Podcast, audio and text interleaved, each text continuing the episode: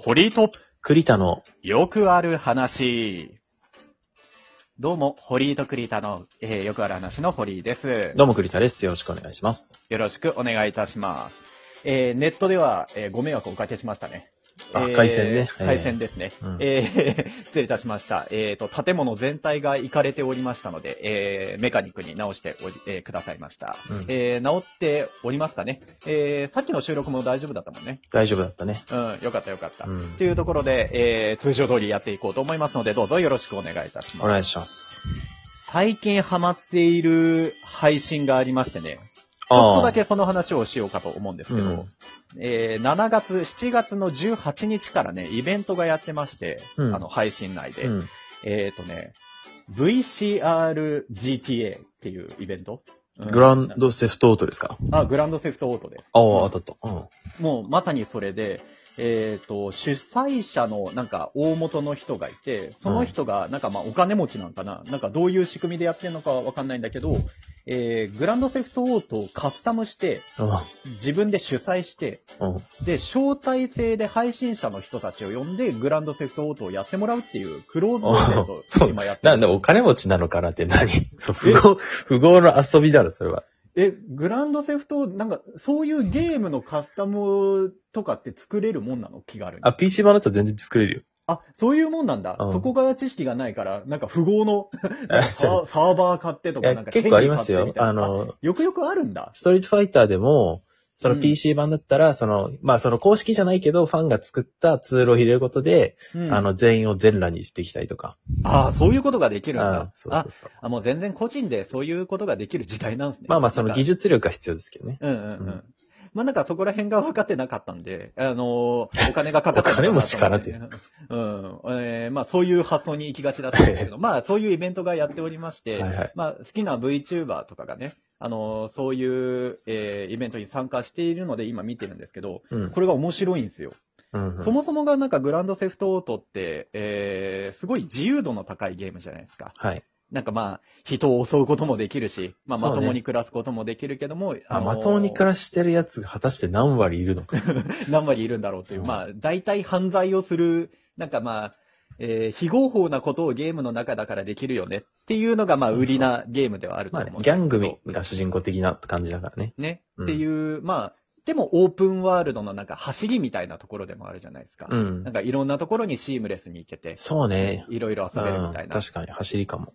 うん。っていうゲームだと思うんですけど、それを、えー配信者の人たちがもう常にオープンチャット全開でやるみたいな、うん。えーイベントになってるんですよ。うん。だから本当に、あのー仮想現実を作ってるみたいになってるの。うん。えっ、と、普通に街行く人の中に配信者の中の人がいて、買い物している中配信者の後ろから襲って、その人の持ち物を奪うみたいなのが突然起こるとか。だから常にイベントが発生しうるみたいなところをやっておりまして、うんそれがね、非常に面白いんですよ。うーん。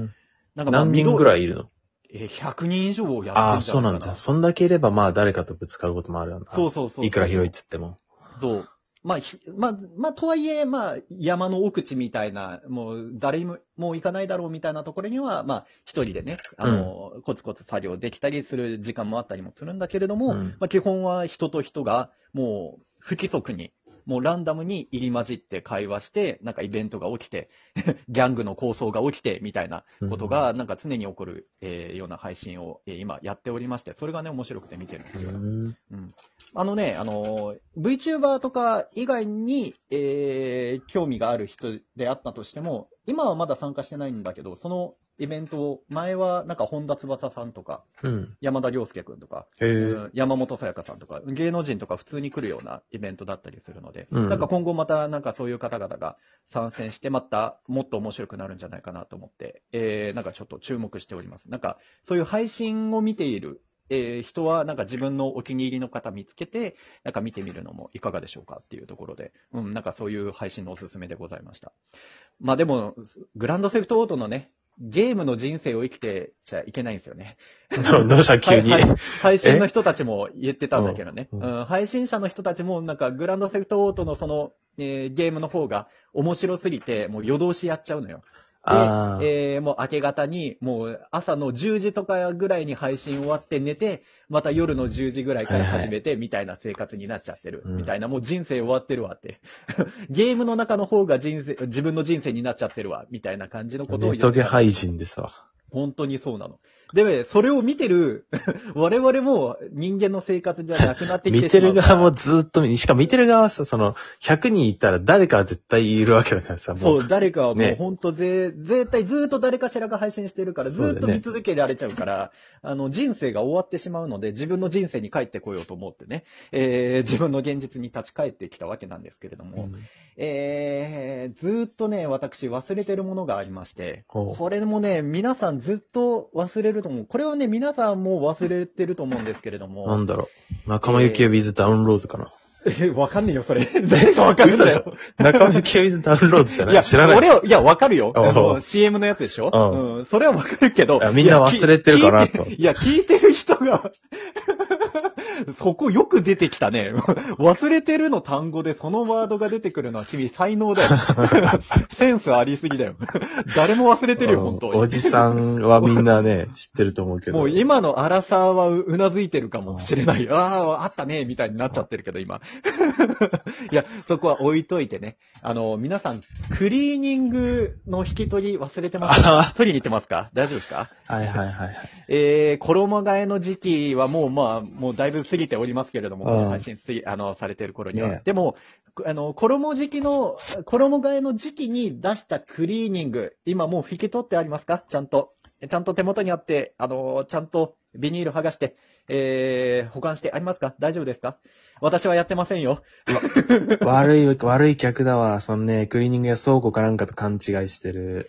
いやー、これがですね、本当にクリーニング業界でも問題になってるらしいです本ね。当だあの、よ。引き取りに行かないっていう、あの、お客が多すぎて、ちょっとまあ保管費でね、あの、収支が合ってないよって、まあちゃんと取りに来てよっていうのがちょっとまあ業界的にも問題になってるっていうところで。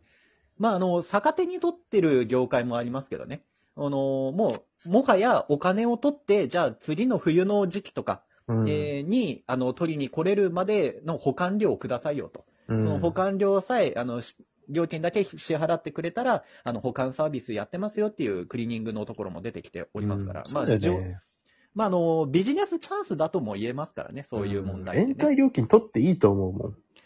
レンビデオみたいなあ感じで、ね。ーもっと一週うん間以上過ぎたらいくらとか。ああ、それやったら確かに、取り来るし、うんみんな。取りに来るね。うんそう、やっぱり金なんだよな。うん。お金を使えばやっぱ人は動きますから、延滞料金っていうのは一つの手かもしれないけれども、まあ、それだと、そこの店で、な、なんだ？あの、受け取りに忘れに行きがち？あの、忘れがちな人はそこは利用しなくて、あの、まあ、保管しますよ、サービスで、みたいなところの方にやっぱり流れちゃうっていうところま、まあ、これはだから商売ですね。やっぱりどう使うかっていうところなんでしょうけれども。えー、というところで、あの、取りに行ってないんですよ、私今。えー、一月ぐらい経った。ああ、もうはい、1万円です。1万円ですか？はい。これレンタルビデオだったら、まあ、いくらになってると思ってんの、1ヶ月で。延滞料1万円じゃ済まんよ。あの、ビデオ延滞は今までないからな、かほら、やっぱりそうなんで、金が、金かかるからやんないんだよ。金かかるからやる悪い、悪いやいつだやー、多いんですよね。い捨や、まあでもなんか、文句言えないよ。クリーニング店になんか、その契約なんか、掲示してあるじゃないですか。あのーその引き取りとかの、えーところで。で、まあ、大手の、えークリーニング店だと、だいたい90日らしいですね。うーんなんかそういう、なんかお預かり、えー洋服を受け取ってから、受け取った日ね、あのーもう返せますよの日じゃなくて、受け取ってから90日間は賠償が成立するみたいなのを、あのーやってるところが多いみたいですね。あ、じゃあ、100 90日過ぎたら捨てられるよってこと？90日過ぎたら捨てられるんではなくて、えー、なんていうかな、捨てたりだとか、その洋服にちょっと痛みとか破損があったとしても、賠償の責任は負いませんよっていうことですね。あーうん極極端になっちゃうといけないよ、それは。うん うんまあでもなんかあと、ネットで見た、もう、なんか無名の人が書いてる記事だから信用できないけれども、あのー保管の時期に関しては2、3年、1年以上経ったら捨てるっていうところが多いっていうのは見ましたけどね。ああ、そうなんだ。うんさすがにちょっと一月ちょっとでは、そらさ、だって、出した後に使うようになるのって大体半年後じゃん。うん6月、7月に出したとして、次使うの11月、12月とかになるってことになると、まあ、半年はさ、そら、あの、持ってても取りに来る可能性があるわけじゃん。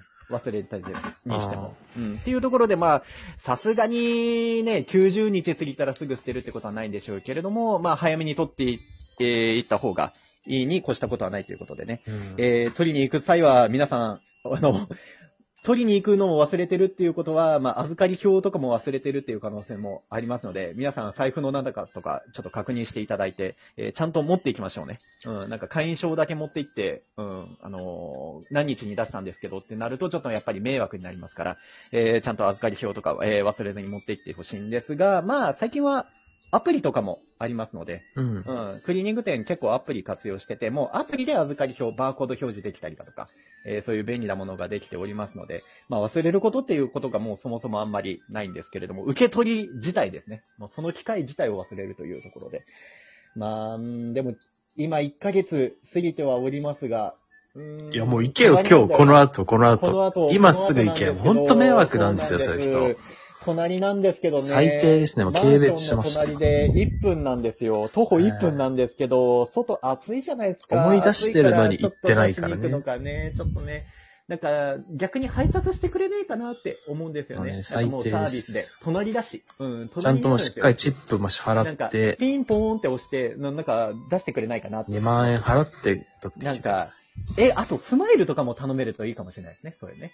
うん。なんか、スマイルとともに一緒に受け取れるみたいい。な、もうね、出禁です、そういう出禁。はいのが楽しいかもしれない、さよなら。なんか、綺麗にしてくれる、かつ、なんか、スマイルもいただけるみたいな。ウィンウィンみたいな。ウィンウィンってなんだろうな。なんて、えー変なことを言っておりますが、皆さん、あのーちゃんと自分がお願いしたことは、ちゃんと責任を持ってね、えー自分で取りに行きましょうというところで、私も今から取りに行こうかと思います。よろしくお願いいたします。気をつけ皆さんも行かないだろ。えーお忘れずに。えーではまた次回お会いしましょう。さようなら。さよなら。